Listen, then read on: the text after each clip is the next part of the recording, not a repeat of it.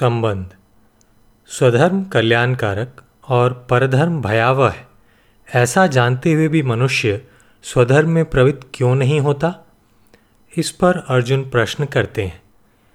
अर्जुन उवाच अथ केन प्रयुक्तोऽयं पापं चरति पुरुषः, अनिच्छन्नपि वार्षणेय बलादिव नियोजितः।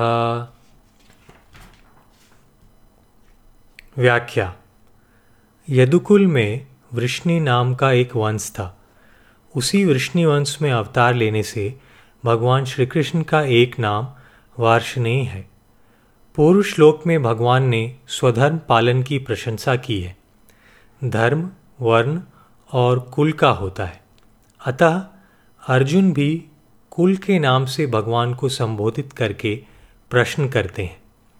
विचारवान पुरुष पाप नहीं करना चाहता, क्योंकि पाप का परिणाम दुख होता है, और दुख को कोई भी प्राणी नहीं चाहता। यहाँ अनिक्षण पद का तात्पर्य भोग और संग्रह की इच्छा का त्याग नहीं है।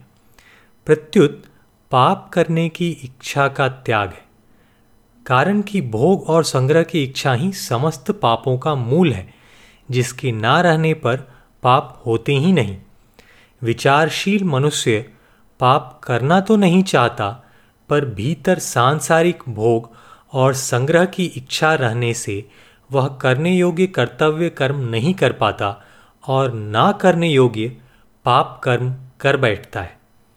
अनिक्षण पद की प्रबलता को बताने के लिए अर्जुन बलादिव नियोजित पदों को कहते हैं।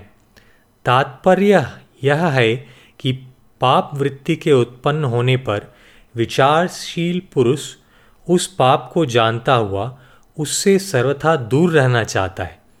फिर भी वह उस पाप में ऐसे लग जाता है जैसे कोई उसको ज़बरदस्ती पाप में लगा रहा हो। इससे ऐसा मालूम होता है कि पाप में लगाने वाला कोई बलवान कारण है। पापों में प्रवृत्ति का मूल कारण है काम, अर्थात सांसारिक सुख भोग और संग्रह की कामना। परंतु इस कारण की ओर दृष्टि ना रहने से मनुष्य को यह पता ही नहीं चलता कि पाप कराने वाला कौन है। वह यह समझता है कि मैं तो पाप को जानता हुआ उससे निवृत्त होना चाहता हूँ, पर मेरे को कोई बलपूर्वक पाप में प्रवृत्त करता है, जैसे दुर्योधन ने कहा है। मैं धर्म को जानता हूँ पर उसमें मेरी प्रवृत्ति नहीं होती और अधर्म को भी जानता हूँ, पर उससे मेरी निवृत्ति नहीं होती। मेरे हृदय में स्थित कोई देव है जो मेरे से जैसा करवाता है, वैसा ही मैं करता हूँ। दुर्योधन द्वारा कहा गया यह देव वस्तुतः काम, भोग और संग्रह की इच्छा ही है, जिससे मनुष्य विचारपूर्वक जानता हुआ भी धर्म का पालन और अधर्म का त्याग नहीं कर पाता। केन प्रयुक्तोयम पापम चरती, पदों से भी अनिक्षण पद की प्रबलता प्रतीत होती है। तात्पर्य यह है कि विचारवान मनुष्य स्वयं पाप करना नहीं चाहता, कोई दूसरा ही उसे ज़बरदस्ती पाप में प्रवृत्त करा देता है। वह दूसरा कौन है? यह अर्जुन का प्रश्न है। भगवान ने अभी अभी चौंतीसवें श्लोक में बताया है कि राग और द्वेष साधक के महान शत्रु हैं। अर्थात ये दोनों पाप के कारण हैं। परंतु वह बात सामान्य रीति से कहने के कारण अर्जुन उसे पकड़ नहीं सके।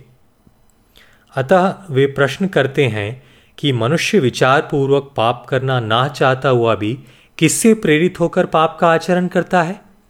अर्जुन के प्रश्न का अभिप्राय यह है कि अश्रद्धा, असूया दुष्टचित्ता, मूढ़ता, प्रकृति की परवशता राग द्वेष स्वधर्म में अरुचि और परधर्म में रुचि, इनमें से कौन सा कारण है जिससे मनुष्य विचारपूर्वक ना चाहता हुआ भी पाप में प्रवृत्त होता है? इसके अलावा, ईश्वर प्रारब्ध, युग, परिस्थिति, कर्म, कुसंग, समाज, रीति रिवाज, सरकारी कानून आदि में से भी किस कारण से मनुष्य पाप में प्रवृत्त होता है?